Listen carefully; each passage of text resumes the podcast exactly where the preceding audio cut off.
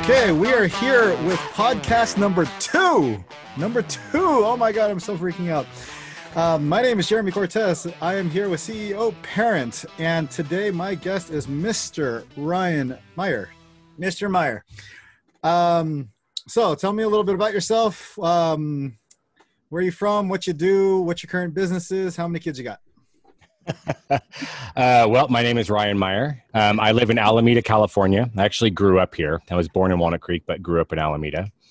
Um, I am currently a fitness professional, health coach, uh, nutritionist. I'm in the um, the health industry. I, I feel like I kind of do it all, you know. Um, and I spent many years beforehand in the nightlife industry, and before that uh, was owner of a tattoo shop. So I have worked for myself for many, many, many years. I have three kids from three different women who are all adults now. Uh, so my 20s were tough. my 40s are a lot more chill. Uh, I'm 42 years old, by the way. Happy birthday. Yesterday was your birthday. Happy birthday. Oh, thanks, man. awesome. Okay. And um, so I, I have to share a quick story. The first time I met Ryan, I was a little terrified, intimidated of the guy. Covered. So for all the people who are listening and who can't view the, the video, here walks in this man who's covered in tattoos, who can break me with a pinky. And he is the nicest guy I have ever met in my entire life. Um, you are so humble. You are so grounded. You are so loving and just generous. I, I want to I want to be you when I grow up. I'll just tell you that much. that's really nice of you to say. Thank you. and you know, I was just thinking, it's like how talking about parents and entrepreneurship. Again, my mission here is to connect with other parents who took the red pill and realized that entrepreneurship is is an avenue for success. Like you said, like so you had all these different avenues uh, in your life and my spider sense would tell me that you you and I see the uh, same thing that if this new venture didn't work you would just figure out another venture to start for yourself. Is that fair to say?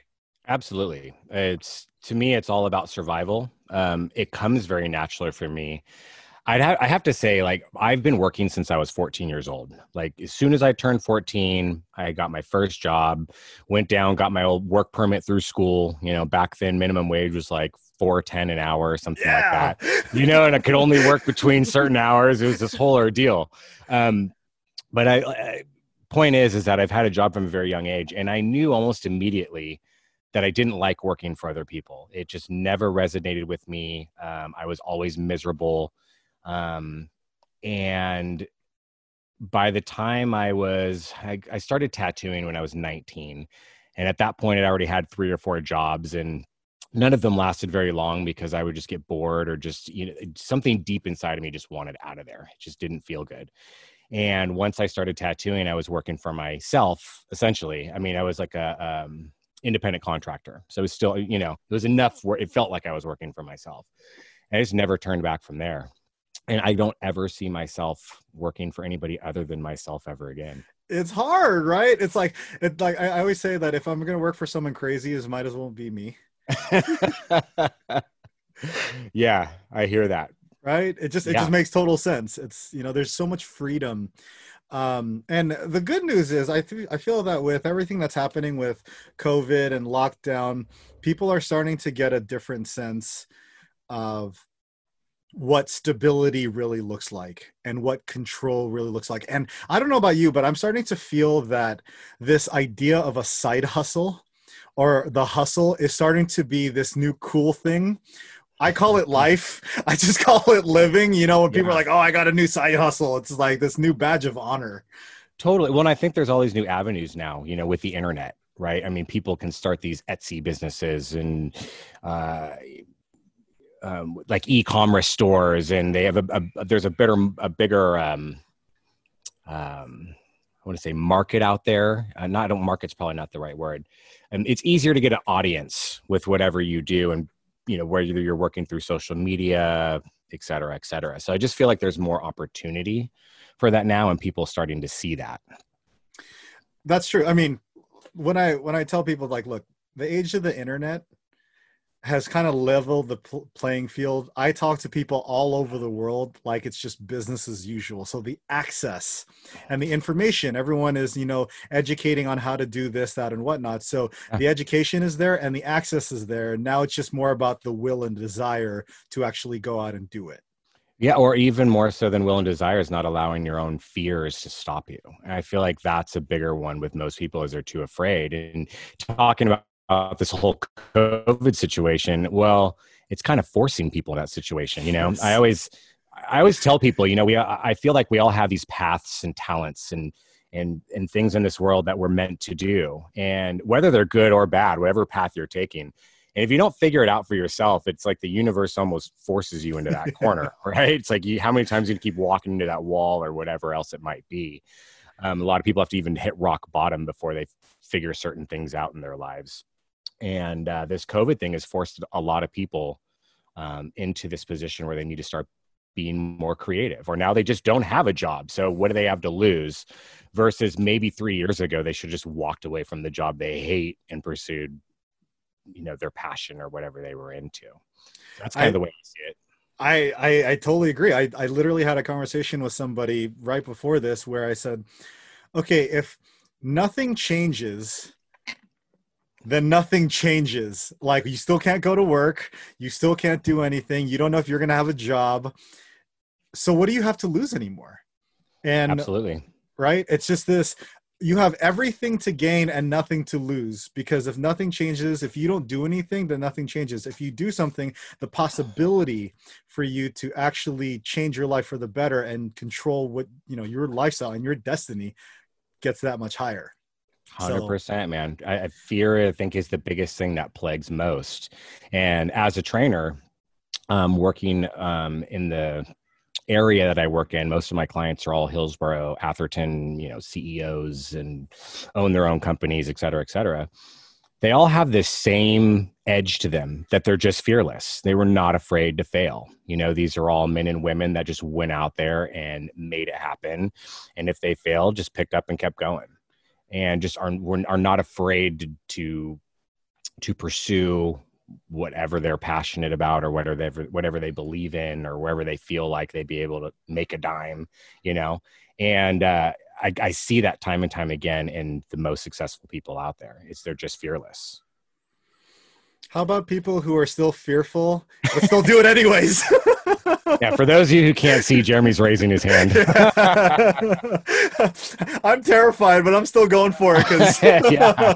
Well, I think I think everybody, you know, I mean, for the most part, you know, you recognize that you're taking a risk of sorts. Yeah. You know, whenever you're doing anything, um, and I've been there several times in my life where you know I've walked away from. I mean, we can get into that if you want me to tell more of my story, but I've walked away from from good, safe money um, just because it just didn't serve me any longer and I just didn't want to do it, you know?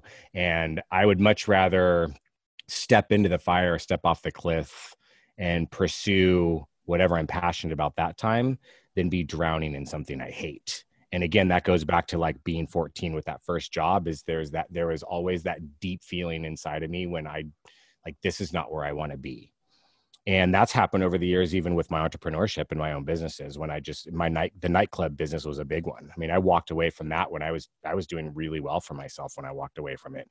But there was just something deep within me that was miserable. And that that was enough to that was enough to make me walk away from it. You know what i mean? Like i would rather be fearful and take a risk than be miserable Let's talk about that. So, a little backstory. Yeah. Uh, Ryan is such a good friend of mine. I probably bug him more than he wants me to in terms of a weekly basis.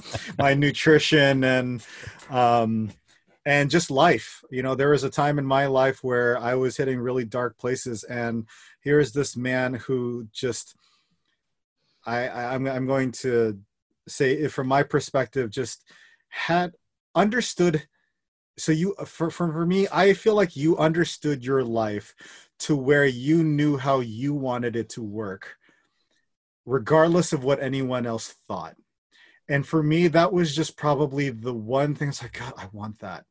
You know to Yeah. be independent of the good opinion of other people and say this is my life and this is what i want to do. This is what i want to experience. And I, I always saw that in you. Like you were always this person who got that. And so I would bug you from time to time, which is more like every other day, asking you all these different questions. You know, you were my, you were my you were my guru on unanointed, you know, that that I anointed you to be. And I I do want to understand. I I believe that we all start at some point and you're talking about how you started at 14 and you just went through these um these experiences in life Yeah. where that just kind of shaped your who you are today and i believe and I, I don't know if this is true or not i actually i don't know your backstory to the to a degree but Yeah. um when you talk about that there was that pain that struggle there was just something that was so dissatisfied in you i always believe that that pain is what transforms us because i actually experienced it very very recently and then now i'm kind of in this new path but that pain is usually the thing that gets us to reflect in and actually ask questions that we probably wouldn't ask if we're just sort of just coasting with life so i kind of want to understand your path a little bit more to see how you got to where you are today as so young too All right. Well, I'll do the best I can to articulate. bring it. Bring it have- i'm all ears. Um, Well, I I guess I would I would start by saying that um, I was raised by a single mother who worked a lot. Um, I didn't meet my father until I was 17 years old, um, and as a child growing up, you know, I, I I came to realize much much much later in my life that there were clear issues that I had my own issues surrounding all of that in my upbringing, um, being abandoned by my father and you know, I came to learn much, much later on um, that my mother was an alcoholic and was extremely emotionally unavailable, I guess would be the best way to put it throughout my whole life. Um, not anything you recognize as a child, but that creates deeper issues. Um, and so I spent much of my life, so there's two parts to this. I spent much of my life looking outside of myself for happiness and fulfillment. I cared about what everybody thought about me and how could I be cool and fit in and be the center of attention. And um, that that was like one part of my journey that kind of drove me. And um, I'll I'll circle back to that and it'll make a little more sense as we get to the nightlife stuff. Um, and then there was the other side of me that always I I look at it now as I always had a deeper intuition um, in i always i understood my intuition to an extent that i knew when things didn't make me happy or i didn't want to be there. Like i i hated school so i didn't do well you know i spent most of my high school at the jack in the box down the street hanging out with my friends. Um you know and i came to realize much later in life that i wasn't dumb it just didn't it didn't draw me in it didn't do anything for me at the time it didn't resonate with me so i didn't want to be there. There was nothing that kept me you know drawn to that.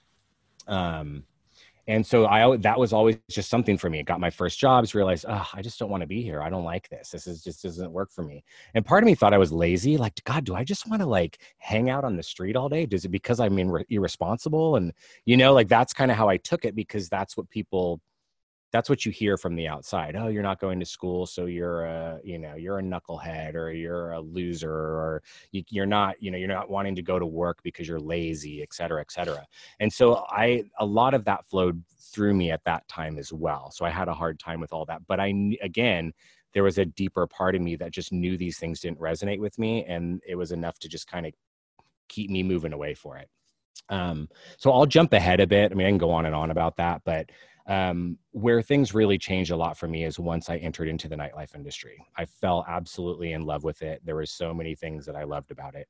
Um, and I think it was the social aspect. It was, uh, you know, it was a great way to escape myself and my own trauma and my own pain, just constantly being surrounded by other people and feeling important. And um, I always had a knack for, um, for communicating well and being charismatic and making friends. And so that worked to my advantage. And I was able to work my way up in the industry in a very pretty short amount of time. And within a couple years, I was uh, running operations and security for one of the biggest nightclubs in the Bay Area, which was uh, Hotel Ibiza in Oakland at that time. I'm dating myself with that. Uh, but we were doing four or 5,000 people a night. It was yeah. just, it was insane, man. Yeah. Like, like there's just no way that would be legal anymore. like it just wouldn't happen. Right.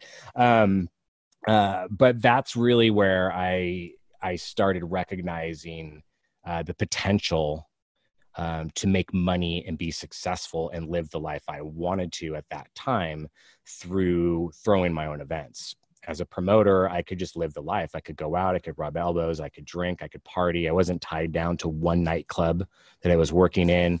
Uh, I could be the man, right like look at me look at my party you know just it just it fed into what i thought that i wanted for myself at that time. And uh, being that i was charismatic and um, had made a lot of connections and intuitively just kind of watched um, what made other promoters successful at what they did as long as all the cool kids came to my party et cetera et cetera um, i could do well. And you know long story short, I just dove in head first and went all the way with it and had a lot of success. And before I knew it, I was doing, I think when I first started, I was doing maybe four parties a month just on Saturday nights and was making well over six figures a year just doing that. At this time, we were able to do to make that kind of money. This was like before Facebook and MySpace and all of that. And um, there weren't that many clubs in the city. There weren't that many promoters. So there's just a lot of money to be made. And of course, that changed over time. Um, and then that built up. And next thing you know, I was doing, you know, eight parties a month and flying to Vegas three or four days out of the week and just living this crazy life.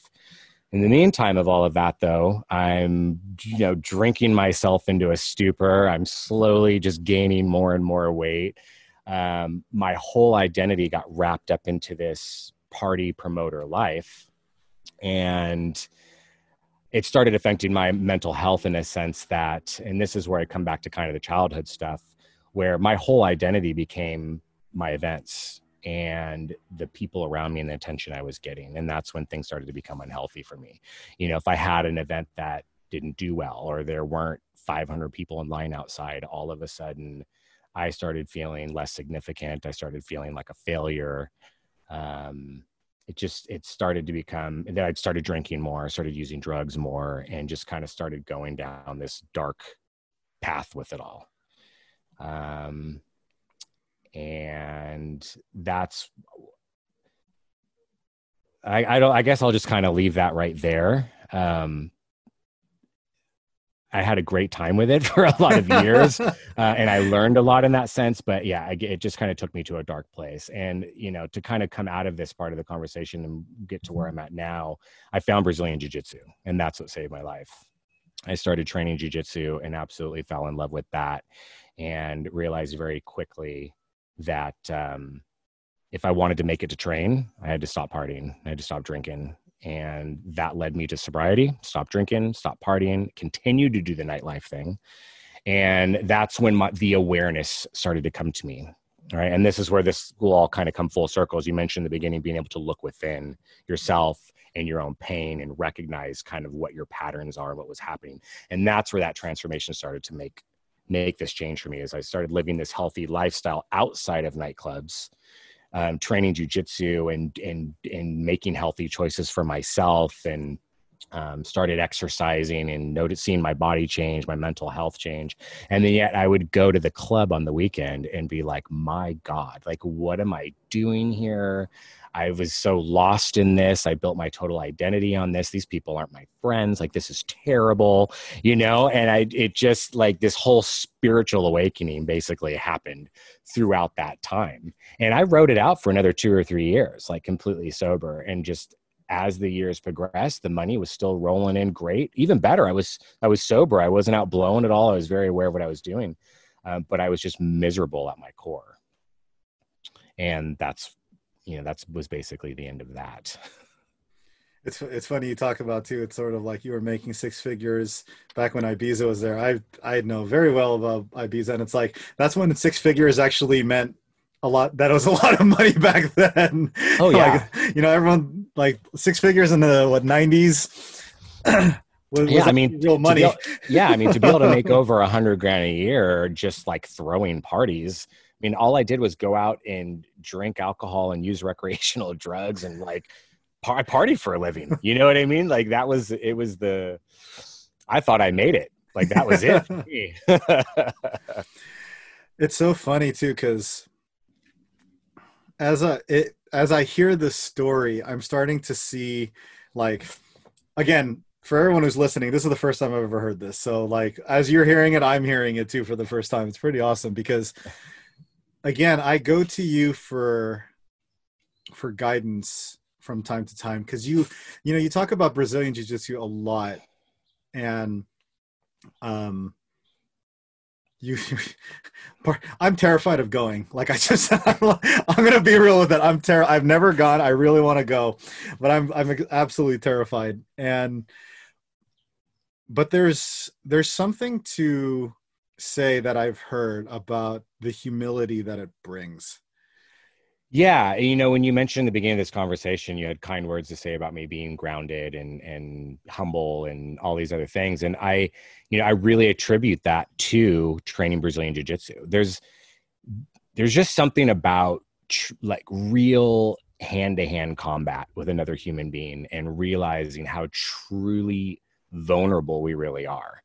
And it's not, you know, what what makes Brazilian Jiu Jitsu different than any other martial art out there is that when we spar, it's it's the grappling art. There's no striking, so it's it's a basically submission grappling, and we're able to spar full force. There's no restraint there, you know, because you're not striking each other. And the other person, if they feel threatened or things hurt or their joint lock choked, whatever it might be, they tap out right? So it's like before you die or before something breaks, you tap.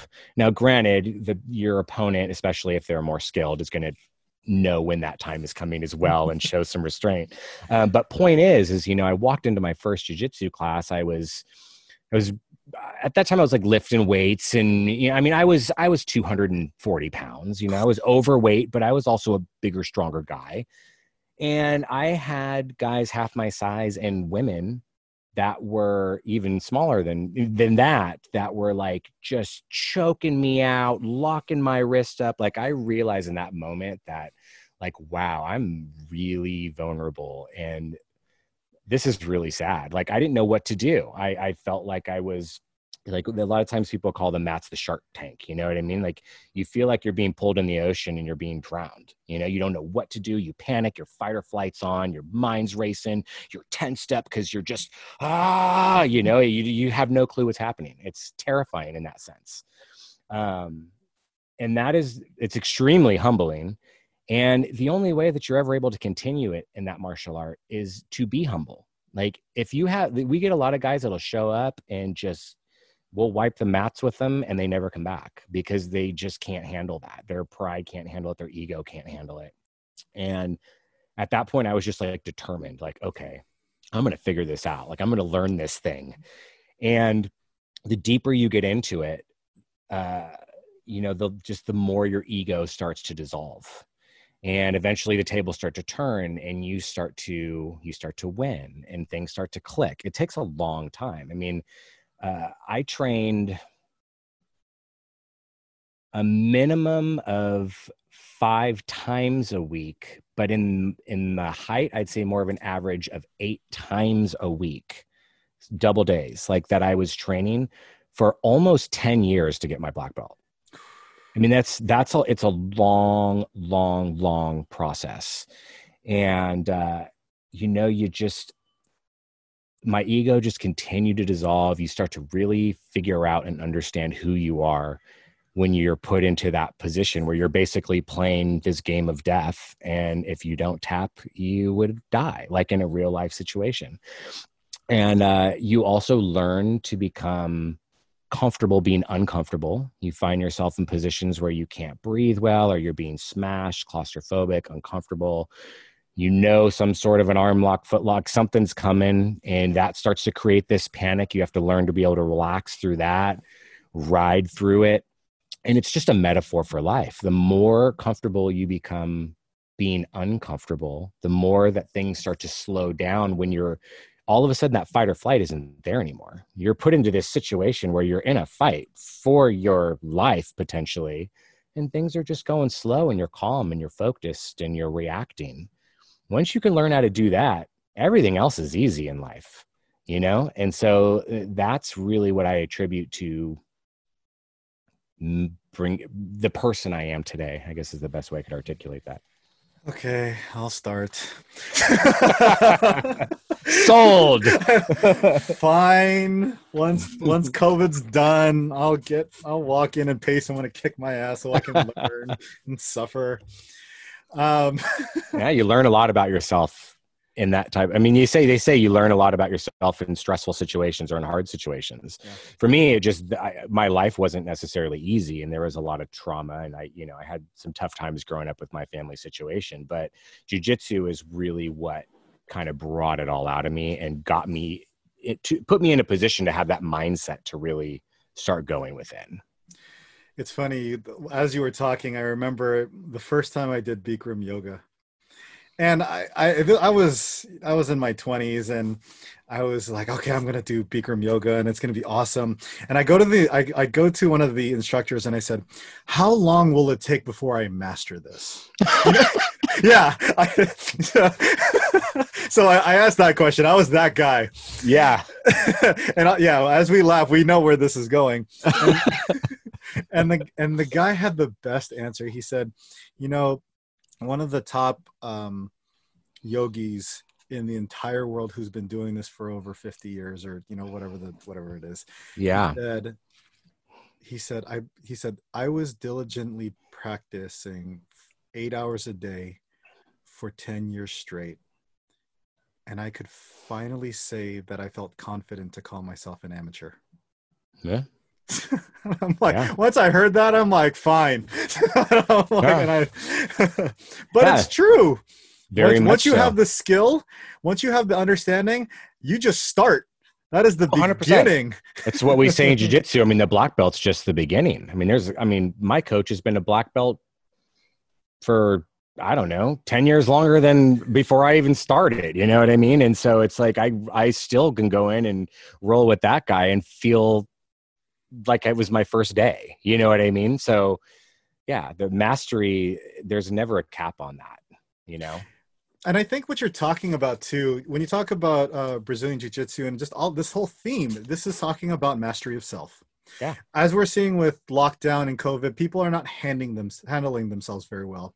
No. There's this there's this illusion of you know I'm not saying the illusion I, I, I take that back. There is this perception of racism and there is this perception of just like masks and restriction of uh, of rights and you know and then now we're talking about you know businesses failing and closing and we're talking we're, we're talking about a lot of chaos and a lot of unknown yeah. I, I saw something that said where the CEO of Airbnb said we we spent 12 years to build something and it all got wiped out in six weeks mm-hmm. of COVID. It was just oh, yeah. it was just that simple, you know. And as life is now producing this whole new uncertainty, we mm-hmm. are reacting accordingly. Some people are thriving in this. Oh yeah. Some people are just in a deer or deer in headlights. And like you're saying, as we are as we are um, introduced to these types of new stresses, which is now life and death, right? How are we like how we react is a clear definition of where we are at in life.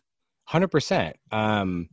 You know, it's uh, I'm a on the spiritual path myself. So i you know i read a lot of buddhist texts and hindu texts and a lot of that stuff resonates with me. And you know one of the main themes in buddhism is is that everything is always changing and evolving period you know? And we suffer to what we attach to. Attachment is the root of suffering and that attachment can go a lot of ways, whether it be to a specific lifestyle, a specific job, a specific belief, um, whatever narrative you live by. And, you know, that's what has become apparently more and more obvious to me is we all live by a narrative. I mean, period. Everything we believe about ourselves and what happens around us and how we respond to it is all based on a story that we've been telling ourselves from the time we were born. You know, I like to tell people this all the time. Like, think about if you were if you were born in the house next door to you. Your name wouldn't be the same. Your life wouldn't be the same. Your beliefs about yourself wouldn't be the same. So, what makes you so married to who you think or believe yourself to be? That's a narrative that you've created and has been dictated or to you or has been molded by your experience and et cetera, et cetera, et cetera. Right. So being able to understand that, at least for me, has helped me a lot through my life and accepting change and being open to change is being able to create space from your own narrative, your own identity, etc. Does that make sense? Yeah, absolutely. Yeah. I, it's interesting though because okay, so to the you know I I do meditations. That's what that's where I create my space. Yeah. You know, uh, where and um, I the the person I talked to yesterday, he said uh, there was a quote that said that uh, the language of God is silence, mm-hmm. and only in silence can we find guidance, 100%. truth, meaning, etc. And so I'll, I'll ask this question to you. So now that you have, now that I'm going to use uh, Wayne Dyer calls it conscious contact. Mm-hmm. There's this conscious contact of self, right? Where again the slings and arrows of other people coming in and saying you can you cannot do this you are this you are that and none of that fazes you because you have defined for yourself who you are. How can the uninitiated, how can the non Brazilian Jiu Jitsu folk and otherwise, from a practical standpoint, because again, I've asked you this as well, personally, mm-hmm. and you've come and you come up with very practical ways to get in touch with that conscious contact to where to where people can say now it is possible Yeah. Yeah. Well, so the, what's so what is the question you're asking me is how are practical ways for people to to have this realization to get there to to start so they hear this so they hear this podcast they they they see people uh they meet you in person. Let's right. start there. They mm-hmm. meet you in person and they say holy crap how do i have what you have? This aura this sense of self. Like i live in this world of the world you know the, the, united states is on fire right now. Everyone is so divisive and you're either left right up down purple orange whatever the case yeah. but it doesn't seem to faze you how do i get that and if i don't want to do brazilian jiu-jitsu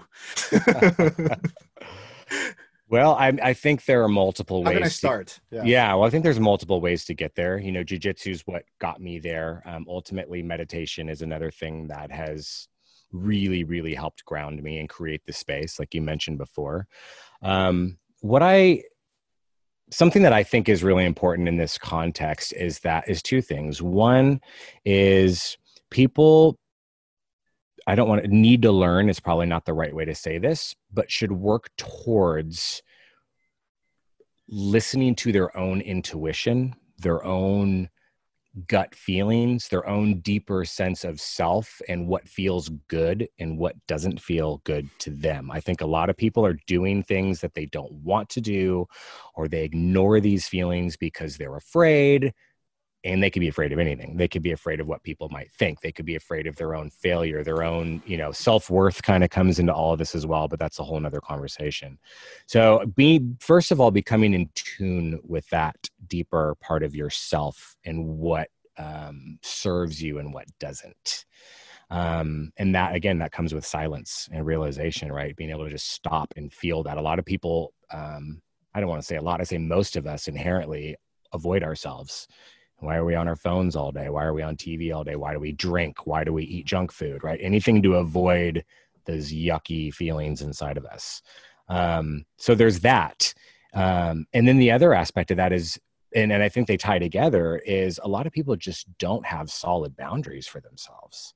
You know, for me, you know, where I've become in this in my life now, like I have solid boundaries, man. Like I don't work more than five hours a day. I'm sorry, but I'm not doing it. I don't care if I more money. Yeah, people tell me all the time, man, you could make double what you make now if you just took on more clients. I don't want to. Why? Because my quality of life is what's happy to me. That doesn't feel good to me. I take on that sixth client of the day and I'm like, I don't want to be here right now. So I don't do it. Um, and that, that whole boundary, um, setting boundaries around myself and my own happiness and what I want, I that's across the board in my entire life. I say no to things that don't feel good to me. And I say yes to the things that do. And it's that simple. And I I think that that's a skill that has to be developed. That wasn't something I was always good at, and it still scares me and it's still hard.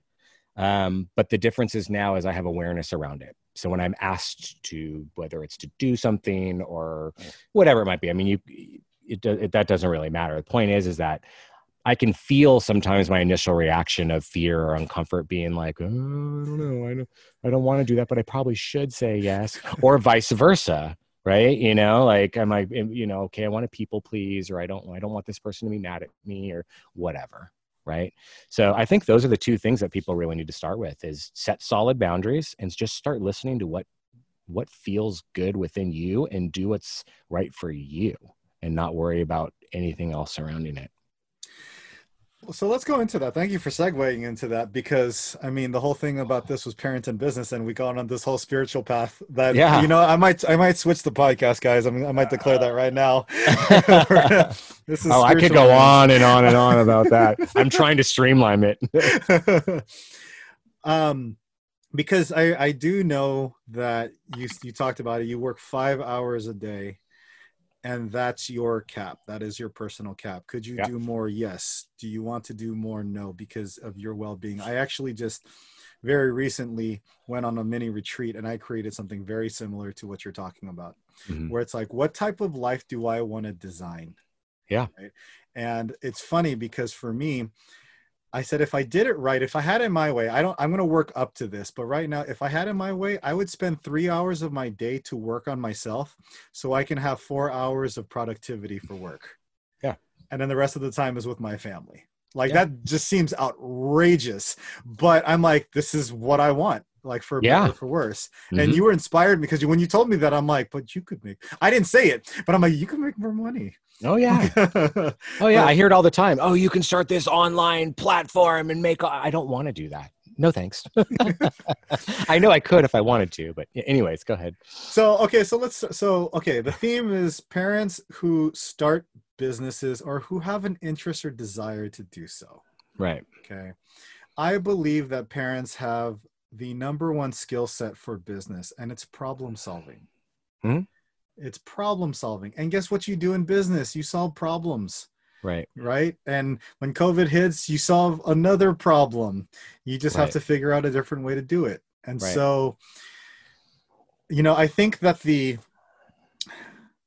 I, I think one of the things that really does resonate with me is this idea of creating your own schedule and designing the life that you want. I'm going to presume, and I'm going to ask, but I'm going to presume that when you started out um, in the health industry, that that wasn't the case in terms of like when you when you came out of the health and or when you when you did what you had to do to start your business in the health industry mm-hmm. that you didn't you may or may not i'm gonna stop i'm gonna stop talking but it's like did you start with this i'm gonna my goal is to strive for this or am i going to start with anybody that'll take me and yeah. then figure yeah. out how to narrow that down into this window of time yeah no it it uh it all just kind of happened organically um i so basically what happened was is as i was on my journey of getting healthy myself i quit drinking i started eating healthy started exercising started started researching nutrition and i was very vocal on my with my social media when i was doing that. And it got to a point where all of a sudden like i would post you know something i had for lunch or that i lost 10 pounds or i don't know whatever it might have been and I get like this crazy reaction of people on you know at this time Facebook like was all the craze. There was no Instagram you know? And I'd get like hundreds of likes. And I'm like my god. But then I'd post a party and nobody cared. I'm like okay people are actually paying attention to what I'm doing here you know? This is really interesting.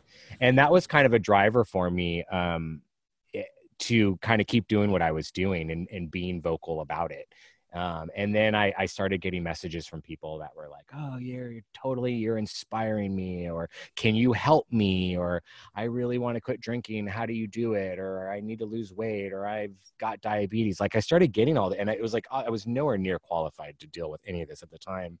Um, but it just started making me feel like, okay, this is my path. Uh, maybe this is what I should be doing. It felt good. It resonated. Like I wanted to talk to these people, help these people, inspire these people, you name it.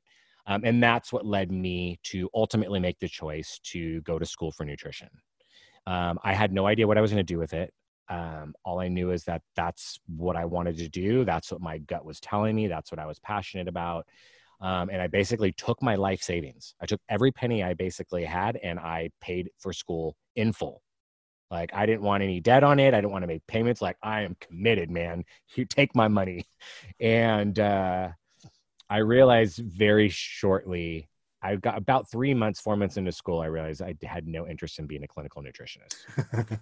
I'm like, I don't want to do this. I, am not making meal plans and make trying to like come up with a, a way to make residual money on people for teaching them how to eat right. Like it just that didn't feel good to me. And uh to make a long story short, I had the idea of, well, maybe a personal trainer would work out well. Like I like fitness and I like people that I could see making residual income on. And that's what led me um, into the personal training career. Um, a couple of friends of mine over in Burlingame that own Burlingame Fitness, uh, one particular, um, I, I reached out to him and he was like, You'd make a great trainer, man. He's like, buy the textbook, study for it, get certified. And he goes, and I'll help you get a job at a big box gym. And what you do is you get the experience there, you build the clients, and then when you're ready, you take the clients and you go private. And you know that's that's basically how he had um, roadmapped his career, and, and, and essentially most trainers out there had kind of done the same thing. Uh, and the private sector obviously is where the money's at, and you, you kind of you do everything yourself. Um, so, anyways, I, I took his advice. I went through it all, simultaneously while I was in school for nutrition. And then once I passed the certif- the, the personal trainer test and was like, okay, I'm certified. I'm not going to go work at a big box gym. That's just not, it's not for me. Like I've got the entrepreneur, entrepreneur mindset. I'm going to do this myself. And I decided to use my social media. I was like, hey, this is, this is, people have been following me on this. People are rooting for me. These people have been watching my journey. They know what I'm up to. This is the way to go and this is circling back to answer your question now is once i started using my social media to say hey i'm doing personal training now hit me up or whatever it worked. I started getting clients but it was like all over the place man. You know like i had one so i had one girl i live in alameda okay? My first client uh, shout out to carissa if she listens to this at all. She was my first client. I knew her from the nightclub scene. I was driving over the bridge into san francisco paying toll okay, and driving all the way into the avenues to meet her at um, what's Kezar Stadium? Sure. Yeah, at the Kezar Stadium for 35 bucks. right? Like that was my first, and I was doing that twice a week. And then, you know, I would like, I had my next client would come along and be like, "What can you afford? Oh, you can afford fifty dollars like twice a week. I'll take it."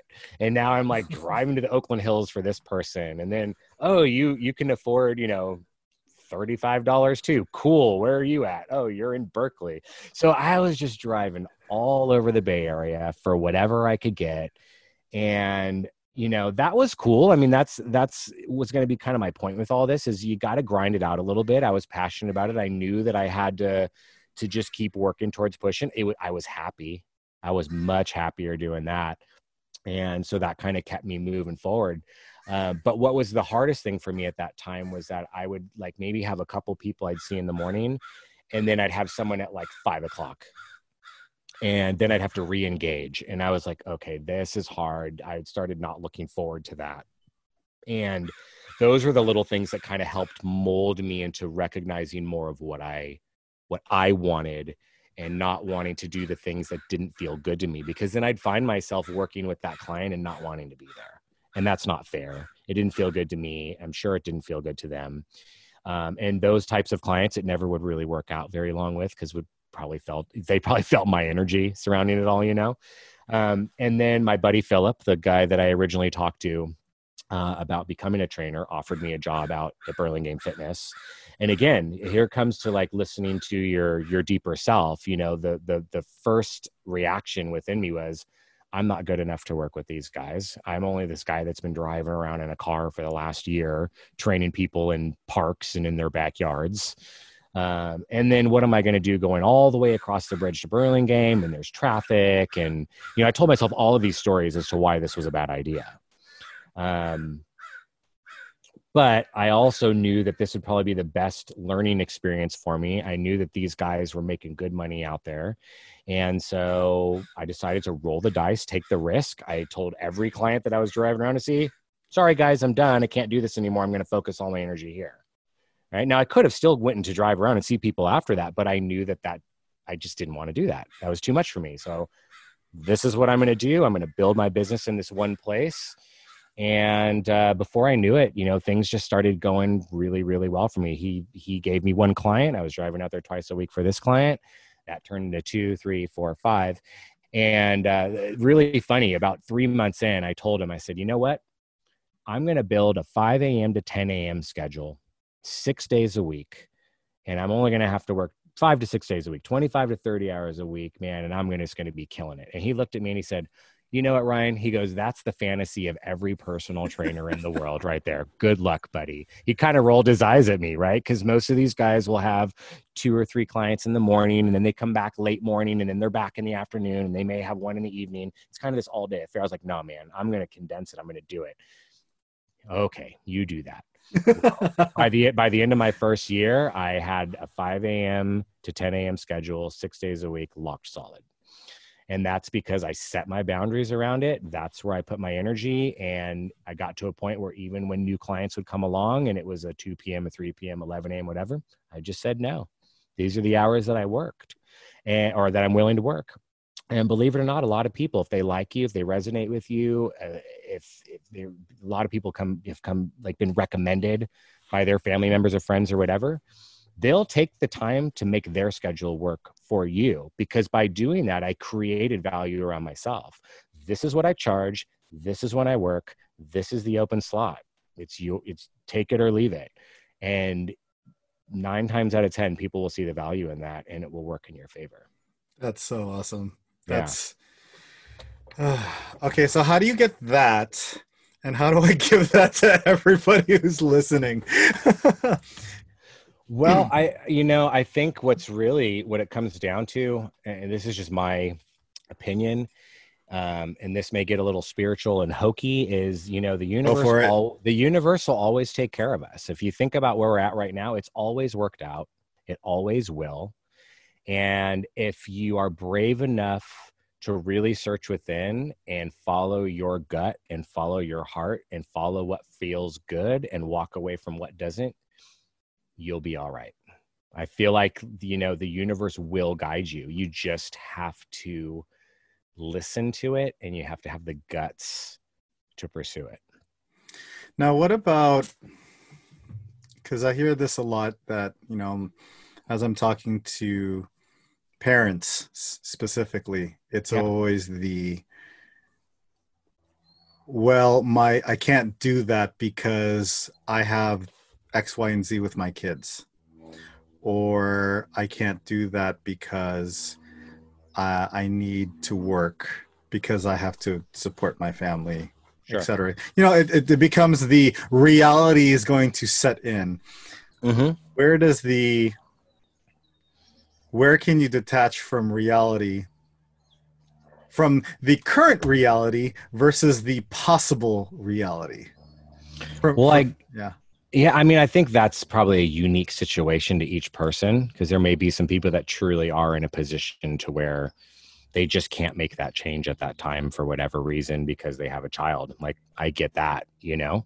Um, but more often than not, you know, I, I would almost challenge anybody in that situation to really stop and think it through and and and ask themselves, am I really limited in this situation or am I just telling myself this story because I'm afraid? You know, at the end of the day, most of us have resources, whether it's family, friends, a life partner, whatever, that can help us along the way. And i feel like you know I, I, mean i look at my journey into where i'm at with my business now. You know i had to grind it out and it, it wasn't ideal at first. And i spent a good couple of years getting to the place i want to be in. So it's not i i don't it's not going to be an easy path i think for some it'd be harder than others. Um but if it's again if it's for your own happiness versus your own misery um, i think it's worthwhile to really um you know step back and take a good look at you know are you really in a situation where you can't or are you just being fearful um, or just don't want to be inconvenienced um, etc you know? Um, and the other side of it too is you know talking about this whole um, you know parents starting their own business and creating their own schedules i mean what better opportunity to be a better parent and role model in life if you are happy and content in your own business? Um, and you're not killing yourself for somebody else or in a job that you hate or being you know working 10 12 hour days and commuting or whatever that may look like you know to be able to step into a situation where you can create your own business and set your own boundaries and be happy man i think every child in the world would benefit from a situation like that. Uh, and if you think back, I mean, just look at the evolution of human beings. I mean, how long have human beings really been showing up to an office and working in a cubicle? I mean, that's just what, not a thing. Fifty man. years before that, we're all entrepreneurs. Hundred percent, right? It's just it's sucking the life out of us, man. You know, I knew that within me. So again that's that's my that's my take on that is you know we have to really ask ourselves some serious questions when we're saying i can't i always so it's funny you say that because the one thing that really drove me was this idea that if my kids adopted all of the traits that i have would i be happy with what they do mm. You know, and once once you put it that way, it's like, ooh, because our kids watch us. You oh, know, yeah. we are the we are the number one example until the internet, until the friends, until everyone else. We are the first example. Sure. And so, when I think that's what got me to really decide that entrepreneurship was like I actually created my first successful business after eight failed ones after my first son was born. Yeah. You know, and it was just this I have to figure it out. Like now. Yeah. Like cuz he's here and I'm, you know, I'm I'm dad. I'm a dad now. Yeah. So yeah, well forces you into that situation. Yeah. And again, adapt and overcome. And most of us always will somehow, some way. If there's and we either decide or we're put into a situation that we are forced to make the decision anyways. Exactly. That's I believe that 110%. I mean, how many people have we seen in our lives in in any circumstance that's a potentially toxic situation for them or we're just like god, they just keep walking into the same wall. Their life just keeps getting harder until it's like boom, like wake up, dude, and you know what I mean until your your hand is forced. And that brings me back to the point of where I feel if we can become if we can become in more touch with ourselves and what's really happening within us and what feels what and right what feels right and what feels wrong you know we can start to make those decisions and move in the right direction way before it has to get harder before we hit rock bottom and before we feel like you know we're failing or have nothing you know? We don't have to keep walking into the same wall. Yeah. Amen. It's I, uh, I said this uh, I said this yesterday, and I'm going to say it again. It's I mean it's so funny. I'm trying to talk about business, but we're talking about something that's so beyond business that it's just sort of a way of being. And yeah, th- there is uh, uh, Tony Robbins. I, I I'm a huge subscriber to the guy, and he he said something a long time ago that I never understood understood until like very recently because he said that business is a spiritual journey. I'm like, what does that Mhm. even mean? It's like, no, it's it's it's money. It's about money and creating more revenue and being an entrepreneur and this and that. It's like, no, how you do anything is how you do everything. Like spiritual, like spirituality is about growth and connection. And most times, a business is a reflection and an extension of you. Oh yeah. How you create a business is a reflection of what you believe. Hmm And so, how your business evolves is is based on you. Oh yeah. I mean, if you're if people that just sit back coming, I mean, how many people have we known that are like just come up with money making schemes? Oh man, I could make a lot of money doing this. I'm gonna start. This is what I'm gonna start doing, and it just never works out, right? Or maybe it kind of does, and it crashes. You know, and there's that, or there's again, there's the more you know, if you want to use the word spiritual path, um, doing what you're passionate about and what you love. And what do they say? You know, do something you love, and you'll never work a day in your life. I mean, that, to me, that's real. You know i didn't go into what i'm doing now because i thought i could make this much money. I followed that path because it resonated with me and it felt good. I enjoyed what i like i truly deeply enjoyed what i was doing.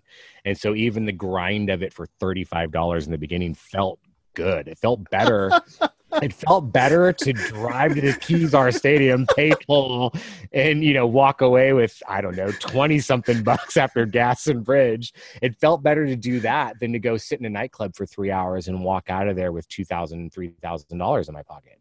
Like that, it just felt better to me. And at the end of the day, it it's worked out really, really well for me. I never thought that I would be as comfortable as I am financially right now doing what I do, but that's not why I do it. It just it just worked out that way. So I think ultimately what's really most important is you've got to be doing something that you love and you're passionate about. Amen. I okay. I have to say this. I'm I go to Kezar twice a week, so I'm never gonna look at this. I'm gonna I'm gonna walk in every time and just laugh and think about you. It's like, whoo, he drew. She drove from Alameda. Like 30 minutes driving around for parking. what am I doing? Is that street cleaning? I don't. Oh, dang it. oh my god now i think about it it's like what a nightmare at the time i was just so happy and free and just glad to be there glad to be on a new path you know So, to wrap things up, because I, I think that you and I can go on for a very, very long time. So this will probably number be number one of many features. I'll just tell you that right now. I'm going to book you ahead of time yeah for for future dates because I, we could do this forever. sure Um, if you were to, I'm making this up right now because again, I, I, I, I deeply respect and admire you, and really am inspired by you. Everyone, people have said it, I say it, but I, I really believe this that when you find somebody who really did does step out of the matrix for lack of a better term to find self to Yeah. you know and to dictate life on your terms you have ultimate freedom yeah and unfortunately i believe that seeing how life is right now that freedom seems just like a distant fantasy between job situations, economic, political, economic climate, the divisiveness of race, everything. It just seems so far fetched for, or it just seems so hard to attain when you're just starting out.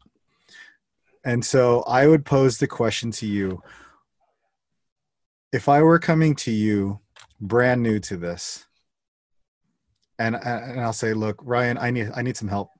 I, I am in dire straits right now. I know that I have to make a change. I just don't know what I'm doing.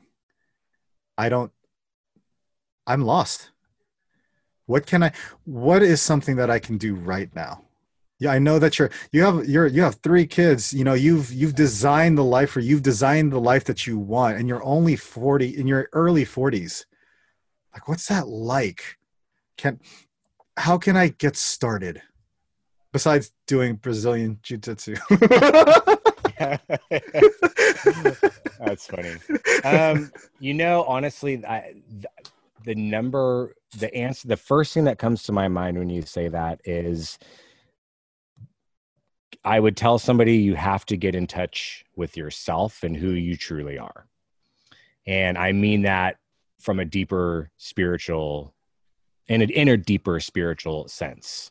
Not what your beliefs are, not your stories about yourself, but your true self, true infinite conscious awareness. And that a lot of people might be listening to this go that either that resonates and they get it or they're like, woo, this dude out of his mind, which, you know, five years ago I'd have been like, okay.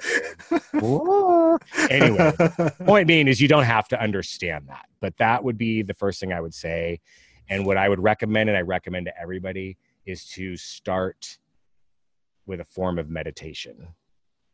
And that could be anything that there's many ways to do it, but the the uh, to me the quickest way that we can become in touch with ourselves and start to create distance is through sitting and either focusing on focusing in on the breath or focusing in on a mantra and just getting a little bit of insight into how absolutely crazy and insane you truly are. The reality is is that once we can start to create distance from our brain and our emotions and our thoughts we can realize that we are mad and we have no control over this monkey mind of ours. And way too many of us are just identified with it caught up in the rat race of it and just the, the wheel just spins and it never stops. And so that that would be what i would suggest meditation. Even if it starts with two minutes a day sit down and focus on your breath for two minutes. I get a lot of people that tell me well i can't meditate. My brain doesn't stop. Well meditation isn't stopping the brain.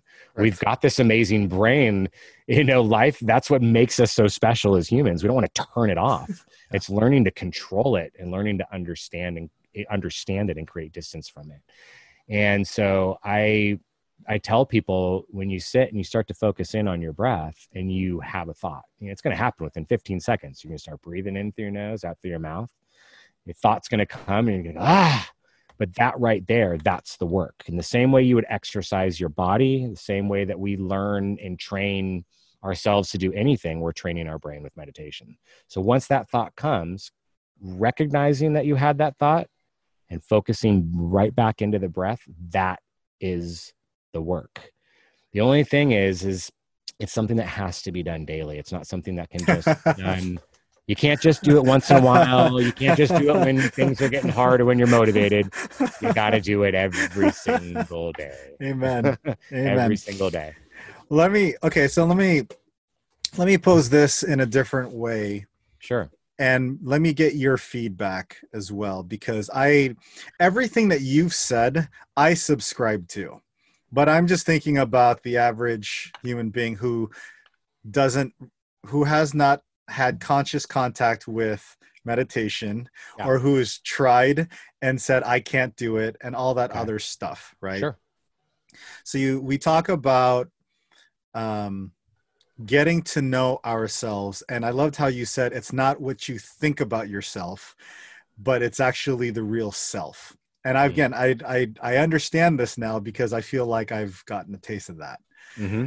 to the point where when you sit with yourself and it's always in that in that heart area it's not your physical heart beating it's not that organ but it's like that center where you could feel it's like that gut intuition where it just feels spacious where you that's why breathing really helps because when you focus on breath it focuses on nothing you know it, it focuses on the nothingness. It's the space between matter. Right. and when you get in touch with that there's just this sense of ease. Oh yeah. There's just this sense of non-suffering when oh, usually yeah. when we think about our breath when we focus like oh i didn't oh, i thought about our breath. Oh I, I, I screwed up. That's suffering. When we think about our body and we start feeling the aches and pains that's suffering. But right. there's this source within us where once we get there there's like there's no suffering. And it's quiet and yet it's not. And when you tap into that that's self. That and when you do your daily that's actually how i started. I'm going to share a quick story that yeah I was in a very, very dark place. You got, I asked you, like, I was blowing up your phone for a while because I was in a super dark place. And the, one of my, uh, one of my mentors got me out of this by doing five minutes of meditation daily. And Yeah. she basically said, a minimum. I was doing like 10 minutes at a time, this and that, but she had me do six. It was called Morning Miracles. It was a book that was written. I don't, I've never read it, but it was six things that you do in the morning. Mhm. One of them was meditation. And she said, Jeremy, I want you to do a minimum of five minutes a day. That's it. But you have to do it for 365 days straight, no matter what. Yeah. I don't care if right before you sleep you do it. I, ideally, you want to do it in the morning, right when you wake up. Five minutes. That's all I ask. But you have to do it daily. Yeah. And now I think I'm on day 153 or 154. So I'm about five months in. Nice work, man. Dude, it's like, oh my God, I love life. It's like, I'm going to do a podcast. I'm going to talk to Ryan in a second, and we're just going to make this up and have fun with this Yeah. like from going from a very dark space to the consistency uh, consistency of every day knowing and predicting controlling what i want to experience hmm versus letting the world dictate what i get to experience and be in reaction to it. So going back to it that five minutes a get, uh, day gets you to know yourself a little bit better. You're dating yourself to a degree to where you actually get to find yourself. Is that am i hitting would you would you add anything or clarify or to that to that idea I think I, you know, I think the experience can change across the board. You know, different people experience different things, um, but yeah, it's the reality is it's it's learning to create space from your own thoughts and your own emotions that plague you. I mean, the reality is, is like I said much earlier in this podcast, is we all live by this narrative and we don't have control over our minds. And I think it's Dr. Joe Dispenza. I don't know if you're familiar with him. His books are pretty amazing. Um, I'll just leave that there. But he's brain science here is that 95% of our thoughts we've had the day before and the day before and the day before. Most that runs through our brain, we just have no control over it. And people get just wrapped up. And how many people don't sleep at night because they just can't stop thinking? How many people do we see on social media right now? They're just so overly identified with what they believe or what's happening or get caught up in this fear or this story. And I'm going to shame you because you don't wear a mask, or I'm going to shame you because you do. And I believe this and I believe, I mean, it's just this this engine that just doesn't stop and then people get triggered and this emotional charges run through their body. And then there's a story that goes to that. This is why i'm anxious and this is what you did to me and this is what they did to me and this is why i can't. And it's just this endless unconscious existence. And i feel like just that five minutes alone you you probably notice things just changing like every day it gets easier and you probably have a deeper more profound experience you know um, for me the most profound experience that came through meditation was when i finally just had this deep intuitive realization that all of this it's all bs it's all made up by by humans. All of it. What we call this and what we call that and the way we do this and the way we do that. None of that's real. These are just the stories and the script of humanity that we've created and it just made me laugh out loud to realize just how ridiculous all of it was. Um, and understanding that you know understanding uh, being being understanding that i am the conscious awareness that is aware of these thoughts and that's experiencing these thoughts and experiencing this life just all of a sudden made everything so much easier. That's my experience. That that reminds me you talk about that it's one of the benefits that i've experienced is that when you do a meditation and then you're bombarded with all the stimulus of the outside world you did this you do that all the negativity etc and stories you'll begin to see that you'll start getting creating a gap Mhm. in between stimulus and your response to it Yeah. and in between that gap you actually have choice similar to brazilian jiu-jitsu in the beginning it's automatic fight flight Yep. but as soon after a certain point with familiarity and with the calming of the mind you'll start to notice things a little bit more the elbows at a certain place the da da da da da they're about to do this they're trying to do that and right. with that understanding comes a new way of thinking and approaching yeah you you train the body through muscle memory to react. Yeah. so you eventually start to just react and defend and come from this very calm controlled place because you've trained yourself to do so. It's meditation is the same thing. If i could make it break it down in the most layman terms out there you're yes. training your brain. It's exercise for your brain right now, if I tell somebody who's never done it to sit quietly for five minutes, and every time they breathe in, count the number one, and every time they breathe out, count the number two, within 30 seconds, they're going to feel like they're being tortured. you're going to just, you're going to forget where you're counting. You're going to have a thought. Next thing you know, you're thinking about dinner, and you're just like, ah. And again, that is the insight into your own insanity. We are insane. Our thoughts don't stop, we have no control over them like think about that. If we were to see somebody walk down the street talking to themselves out loud sporadically we'd go that person's nuts. Well you do it to yourself all day long. You're there's a voice in your head that keeps going. That's insanity. I'm sorry. But once we can learn to control that and create some space from that we can find peace. And so meditation is exercise for the brain.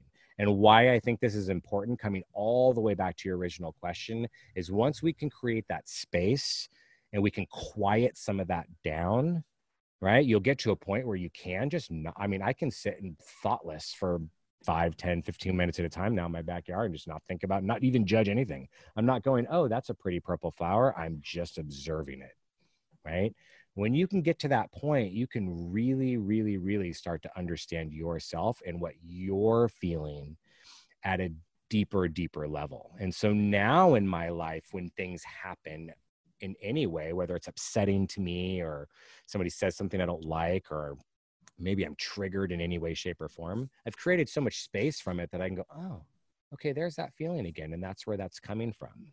And I have enough space from it to consciously recognize it, understand that it's there and why it's there, and then react in such a way um, that most would say, wow, that was pretty zen of you, you know, where it's just a space. And for somebody coming to me and saying my life is crazy and I want a new start and I want this and I want that, but I just can't seem to get out of this rat race. Well, you're clearly not in touch with yourself and your deeper intuition and what you truly want. And if we can quiet all that down, or if you can quiet all that down and really get in touch with yourself, your own intuition will lead you in the right direction. Mm. Mm. That was awesome. Okay, I'm going to end there. I don't know how to end these things. So thank you so much, Mr. Ryan, for everything. I am now going to walk on water because I'm just a little bit more enlightened today than I was an hour ago. well, thanks for having me on. It was oh, fun. This was great. Um, thank you again. Anybody who has any questions? Oh, let's actually do a quick shout out. So, how do how does any so everyone's inspired by this? They want to do Brazilian Jiu Jitsu. They want to learn from you specifically. How do they find you? Uh, my email address would be the best way. It's nutrition with Ryan at gmail.com. Nice Simple. and easy, all spelled out. Yep. Okay. And um, Instagrams or any promotions or anything you want to uh, shout out before we get off? No, my Instagram is ryanmeyer.fitness. It's R Y A N M E Y E R dot fitness. If you want to look me up, nothing too exciting going on over there other than my, my garden and my dogs and my personal life, but that's another way to find me or contact me. And then another plugin. Sometimes I do photo shoots with them too. They're That that is true. right on. Okay, we're logging off. Thank you again, and everyone, enjoy your day.